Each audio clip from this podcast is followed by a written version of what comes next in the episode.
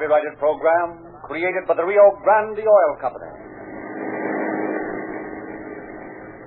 San Diego police calling all cars. Attention all cars. Broadcast 154. Go to the Prescott Hotel and investigate report of a murder. The body of a woman is found in the room. That's all.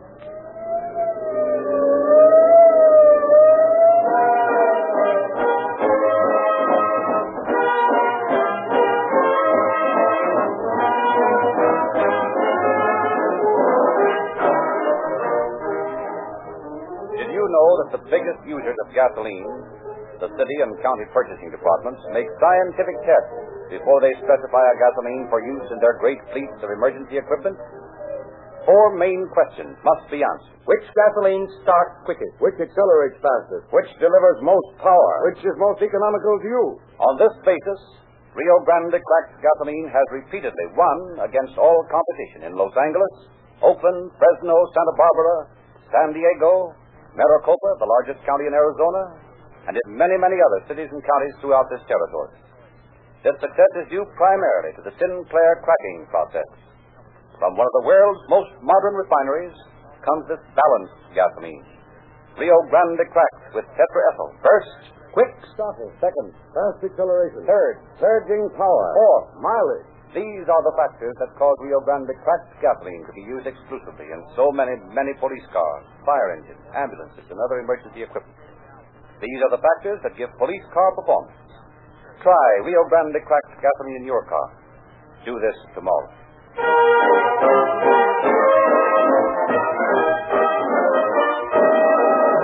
And now it is our pleasure to present W.A. Huggins, Secretary to Chief of Police here, San Diego. Mr. Huggins. Good evening. San Diego Police Department has had many strange murders to solve, but the case of the girl in room 9 was one of the most incredible cases to be found in our files. Detectives investigating the circumstances surrounding it found themselves literally face to face with a blank wall. There seemed to be no clues to go on, no reason for anyone to have committed the crime. And yet, there was the brutally beaten body of a woman lying in the morgue to spur them on in the hunt for the killer.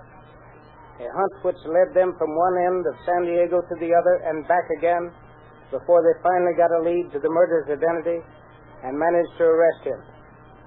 But as you will see, despite the many difficulties they encountered, despite the lack of clues, in the end, the killer was brought to justice, which once again goes to show that when a person resorts to murder, no matter how careful they may be, the chances that they will get away with it are less than one in one hundred.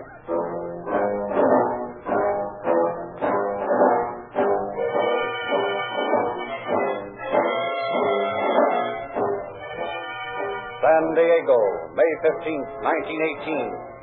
The year that is to write Venus to one of history's bloodiest chapters, the war to make America safe for democracy. From every state west of the Mississippi River, a solid line of men go into the training camp. The good and the bad, the rich and the poor, all reduced to one common denominator in the final desperate drive to meet war's demands. More men, more arms. It is a few minutes after midnight when two sailors from the USS Vicksburg, on shore leave, amble erratically up the street, come to a swaying stop in front of a little transient hotel where they have rooms for the night. Steady, George, my boy. You're rolling in your own weight. I'm doing nothing of the sort. You're the one that's doing the rolling. I'm rolling. Listen, sailor, I practically carried you out of that joint we were in. You must have been planning on drinking the place dry. Yeah, I would have, too. If you hadn't got so drunk, I'd have taken you home. What do you think of that, huh? What do you think of that? I think maybe we better go in the hotel before we get thrown in the brig. That's what I think. Good idea. Come on.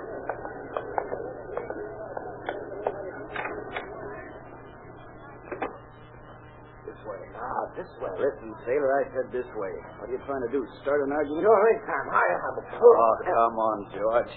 You can't even see where you're going. I'll take you right to our room.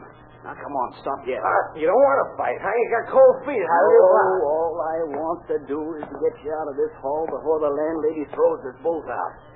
Come on. Stairs. Easy. Yeah, That's it. One at a time. One at a time. Don't tell me how to walk upstairs. I was walking upstairs before you were born. It's down them, too. Sure, I know all about it. Easy. That's it. One at a time. One at a time, one at a time. You sound like a gramophone record that got stuck in a groove. One at a time, one at a time. You want to wake the whole hotel? Come on.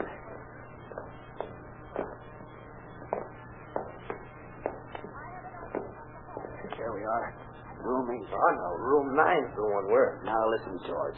What do you want to be so stubborn for?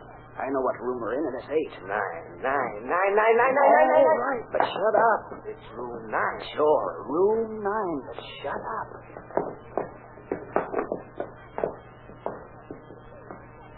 Here we are. Now see if you can stand up till I get the door open. Sure I can stand up. Why wouldn't I be able to stand up? Quiet. There. Come on. I'll turn on the light. I can't see in the dark. Only owls can see in the dark. All right, wait a minute. There's your lights. Hey, What's the matter? George. Look on the floor. Oh, what's the matter with the floor? I don't see... Oh. A woman. What's she doing in our room? Listen, George, snap out of it. This woman's dead. Dead? Yeah. Look at her throat. Somebody's murdered her. Murdered? Let me see. Look at those finger marks on her neck. Looks like she'd been strangled. Yeah. Hey, look out. What are we going to do? We got to let someone know. Maybe they'll think we did it. That's why you got to sober up fast. Oh, don't worry. I'm sober right now. Then come on. We got to report this to the landlady.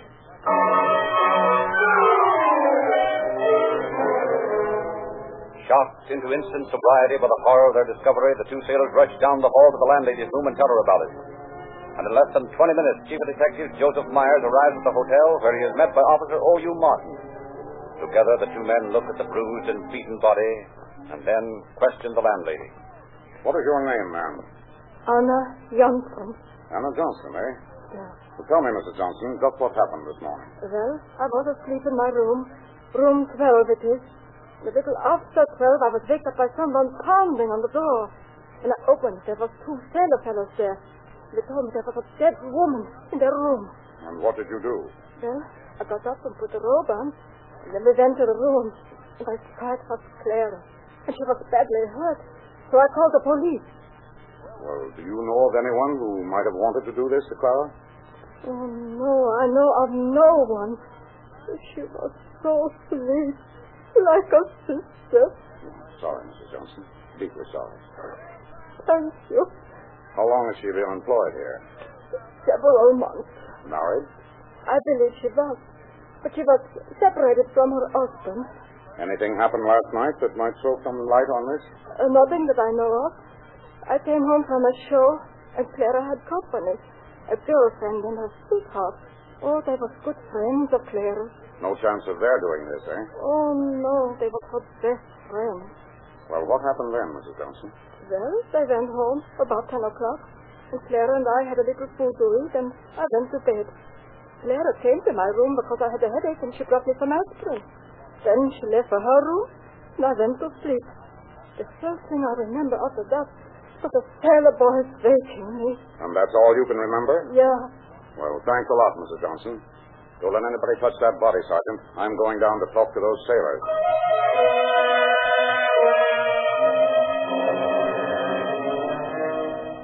In the small lobby of the hotel, Myers questions the two sailors, satisfies himself that they have no connection with the murder. A close check on the rest of the hotel guests brings no clue, and Chief Myers turns his attention to the hotel register. Suddenly, his eyes come across one name that bears no address after it. It is written on the page dated May 14th, 1918, and shows the room number to be 7. With this slim lead, he returns to room 12 and once again questions Mrs. Johnson. Mrs. Johnson, there's something here that doesn't quite jibe with what my men have found. I thought you might be able to help. Uh, what's that? This name on the register. Jack Cree is near as I can make it out. Who is he? Jack Cree? Hmm. Jack Oh, yeah, yeah. I remember now. He was a soldier. He stayed here last night? Yeah. He came in early in the evening before I went to the show. I went to the room. Room seven, is that right? Yeah. Uh, the boys looked that room over, Chief. The bed hadn't been slept in. Any sign of him? No, sir. Then I'll stake my bottom dollar. He's the lad we want. Look, Martin, get a description of him from Mrs. Johnson and any other information you can get. I'm going to call the office and get Stevens over here to run this down.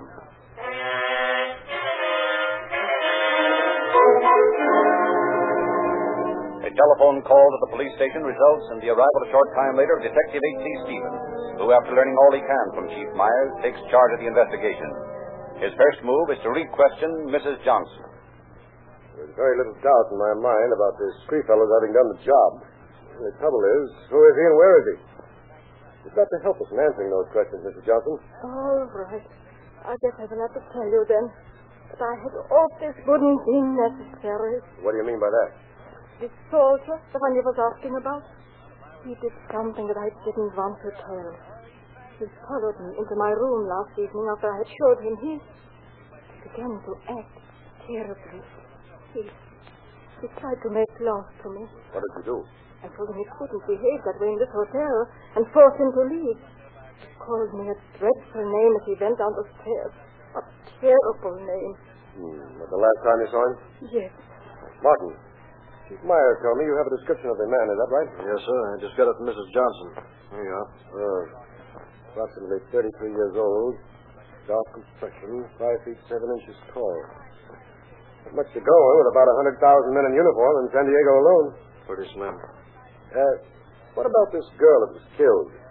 She ever had any trouble with any soldiers or sailors, Mrs. Johnson? Well, what, yeah. Once she did. A few weeks ago, four soldiers from Camp Kearney was here, and they accused her of having stolen forty dollars from their room. The military police who came to investigate told me later that the soldiers had lied. That's all. I see. Thanks a lot, Mrs. Johnson. Yeah. Guess there's nothing more we can do here for the time being. Keep an eye on things, Martin, while I do a little canvassing of the neighborhood hotels. Pretty thin lead, but this Cree fellow might have stayed somewhere around here after he got through his dirty work. Just following up anyway. I'll be back later.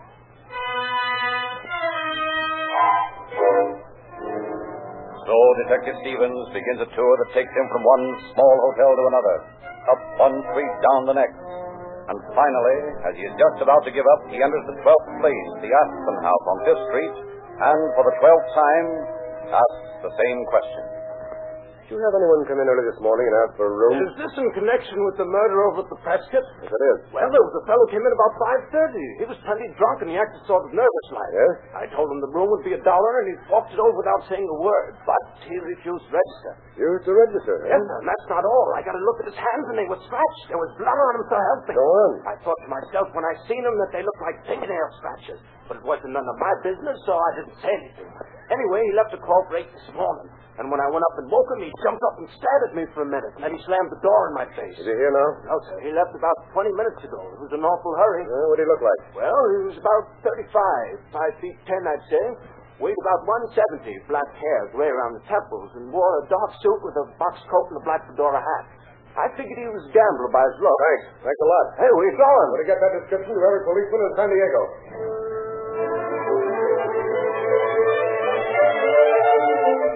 Thus, the first real clue of any importance, and the start of a sweeping dragnet of San Diego. Police bulletins describing the mysterious Jack Cree are issued to every man in the San Diego Police Department, to all bus and train station officials, with orders to arrest and hold if located. And while every available officer in the city looks for the fugitive, Detective Stevens pays a visit to the four soldiers who had claimed the murdered woman had robbed him. And though he exhausts one clue when he finds their alibi perfect, he stumbles on to another that sends him to the naval training camp at Balboa Park, where he interrogates one of the sailors.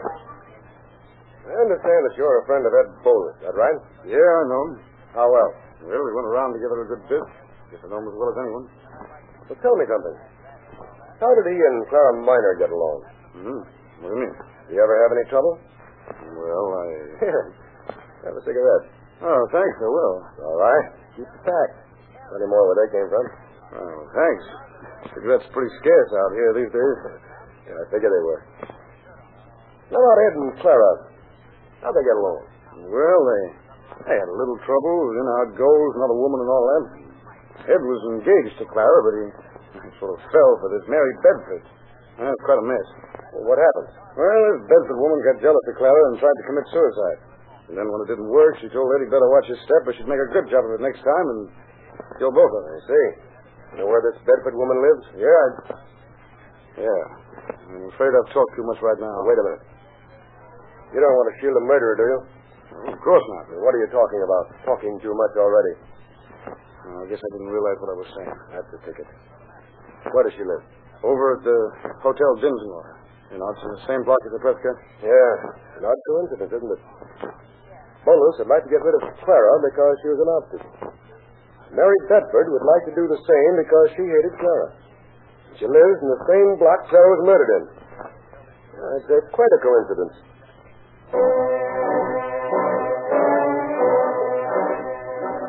Questioning of both Mary Bedford and Ed Bolus leaves Detective Stevens with a great many doubts as to their alibis. But not wanting to make any direct accusations until he has proof, he has them both held in technical custody as witnesses and then proceeds to run down the many other loose threads of the case. And as each day goes by, it leaves him with some new development. He learns that the janitor of the hotel, a man with a past record, has been missing since the morning of the murder. And immediately word is flashed over the police communication system to be on the lookout for him. Several men paraded before the landlord of the Aspen House and promptly released when he fails to recognize any of them. The murder of Clara Minor begins to assume the aspect of a huge cobweb, each clue stretching out like one of the web's infinitesimal strands. And at last, with hundreds of leads to run down, each one vitally important to his case, Detective Stevens talks to his superior, Detective Inspector Paul J. Hayes, and requests another man to assist him. I'd like to be able to do it, Henry. You know that without my saying it. But we're up against the wall for men. All the boys are out on jobs. Isn't uh, there just one you could get away from some other job let me have? Not a chance. As a matter of fact, I just assigned the last one I had to the Clobber robbery deal. You know, the one two sailors robbed and beat him the other night? Yes. I've got plenty of trouble over that. Every citizen in San Diego is on their necks to get the ones who did it. Well, I guess that settles that, huh? I'm afraid so, Henry. I know what a tough nut you have to crack. But it's all yours. All right, Inspector. Thanks anyway. If you come out all right with your clobber deal. Thanks. If I don't, I'm liable to be looking for a new job. At least I will if the citizens of San Diego have anything to say about it. I'll beat it before you think of something else you want. Right. Goodbye, sir.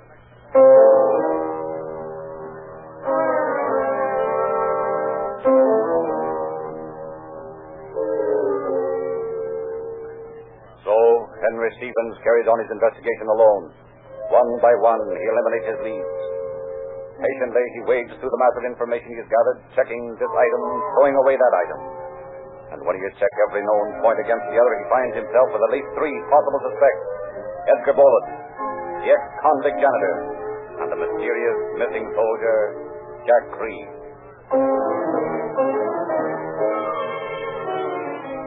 Follows days upon endless days spent in training camps, in saloons, in hundreds of dives where soldiers and sailors meet to drown out the cares of the day with women and alcohol. Always the same question foremost in his mind. Pardon me, buddy, but you know of a Jack Cree in this outfit? Jack Cree? Oh, I never heard of him. Where's he from? Never mind. Doesn't matter where he's from.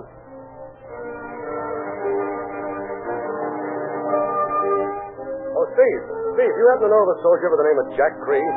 Nah, I make it a habit not to know soldiers' names. Sailors neither, for that matter. As soon as they get to know you too well, they start asking for drinks on the cuff. It ain't good business.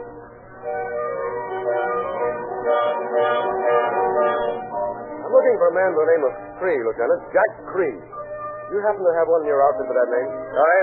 There's no one by the name of Cree in the 40th Division. Is there anything else? No. Thanks anyway. I hadn't figured there would be. So it goes, day after day, night after night, and still no sign of the missing man. Days drag on into weeks, weeks into months. The Clara Minor case fades from the front page of the papers. The outraged citizenry of San Diego gradually forget that there ever was a girl named Clara Minor. Forgets there ever was a Clobber robbery case. But Detective Stevens remembers. Never does he slacken his vigilance for a moment. And time passes. February 1st, 1919. Nine long months since the brutal murder in room 9. In the office of Captain Frank McGraw, the United States Intelligence Service, a captain of the guard stands. Two young soldiers from Camp Kearney in his custody. Sergeant Kelly, sir. Reporting with Privates Willis and Waterman. All right, men, relax. Thank you. So you're Willis and Waterman, eh? Tom Willis and Alan Waterman, is that right? Yes, sir. Well, men, we've caught up with you at last. And that's going to be pretty tough on both of you. What do you mean by that? You know only too well what I mean, Waterman. That watch you men pawned is turned up in Oklahoma. And it was pawned there by a girl who was a sweetheart of one of the boys in the 21st. You're from the 21st, are you not? Yes, sir, but I don't know nothing about no watch. Well, how about you, Willis? Your memory any better than your buddy's? No, sir. I don't know what you mean, sir. I, I never pawned a watch anywhere. That's right. You didn't pawn it. But one of you gave it to a girl, and that girl made the break. Now, how about it? You don't know nothing about it, Captain, and I don't know neither. Afraid he might spill, eh, Waterman? Well, I think you're right about that. I think he will spill when Detective Sears and Kelly get talking to him. Those boys have a way with them that usually gets results.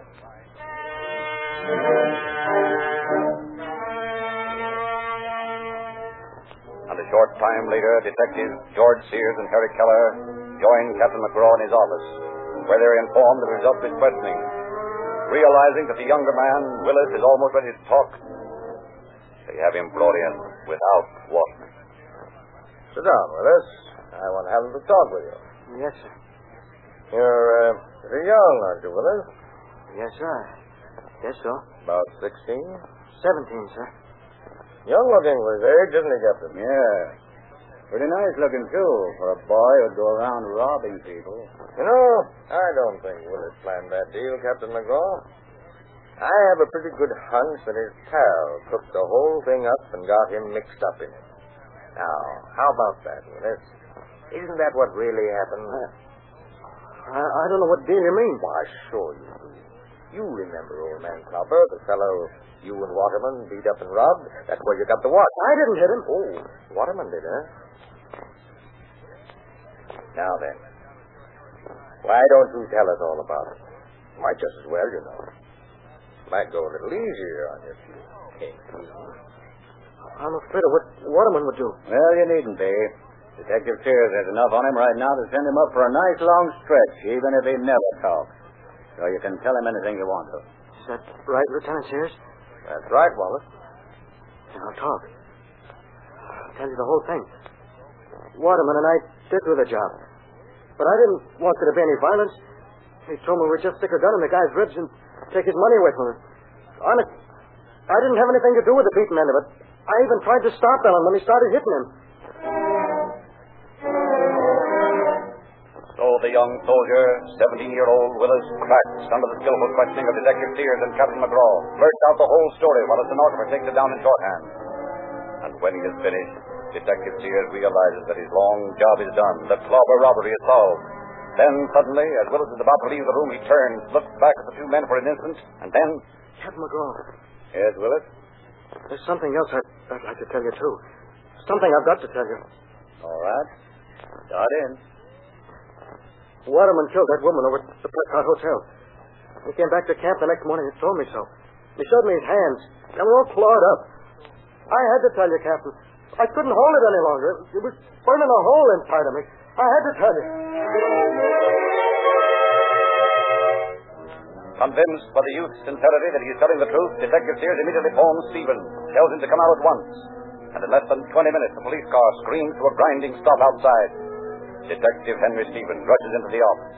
Well, what's up? Hello, Henry. I think we got the lad who killed Clara Mann. What? Yep. He and another lad are the two that pulled the target job.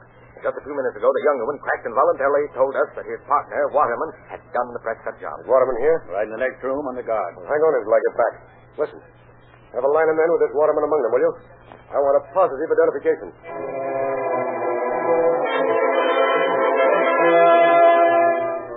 Rushing back to town, Stevens bundles the landlady, Anna Johnson, into the police car with him and heads back for the camp. Arriving there, they discover a full company standing at attention in the driveway. Asking Mrs. Johnson to follow him, he walks down the line of men. Halfway down the front rank, There. There is the man. How can you remember me after such a long time Because you called me that horrible name. That's why.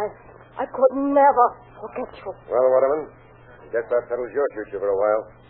Come on, I've got a lot of things to ask you. I'm warning you right now, the answers had better be right.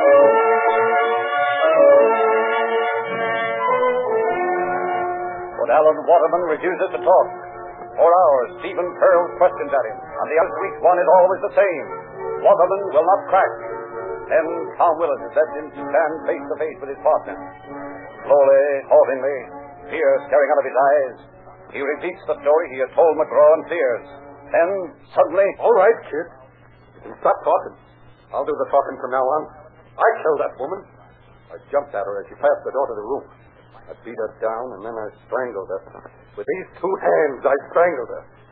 Just the same as I'd strangle anybody else who made insulting remarks about soldiers. Go back to the room now, kid. Ah, she said the soldiers is no good. So I decided to kill her. I waited out in the hall until she passed, and then I grabbed her. She didn't even have time to yell. Is that your only reason for killing Minor, Watson? Yeah, that's the only reason. She said what she did. I knew then that I'd have to kill her, and I did. I strangled her with my bare hands. And then I took a lace from my leggings and wound it around her throat till she stopped moving. No one can talk about soldiers that way and get away with it, because a soldier is the finest person in the world.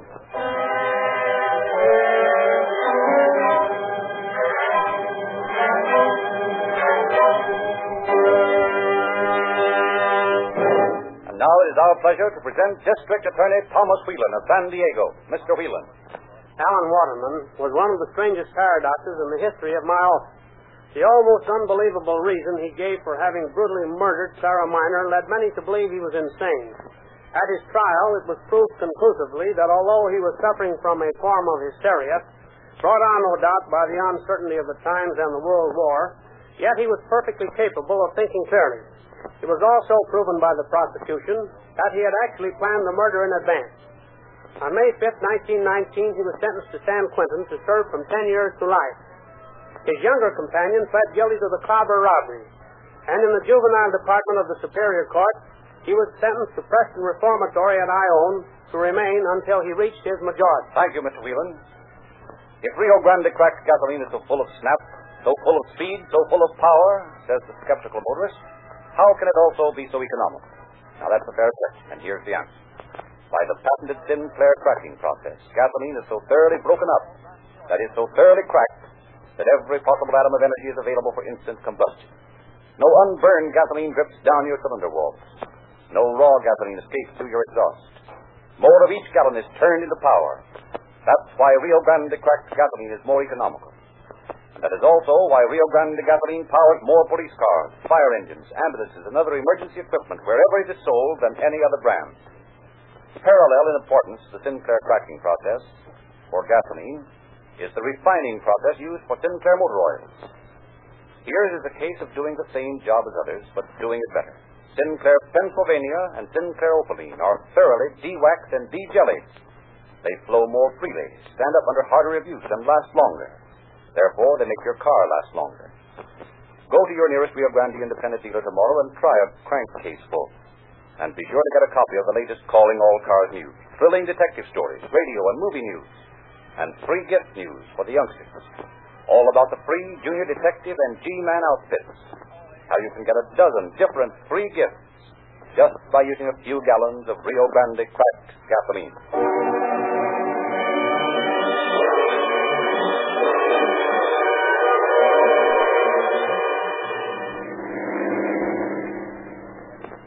San Diego Police calling all cars. Attention all cars. The cancellation broadcast 154. Suspect in this case now in San Quentin. That's all.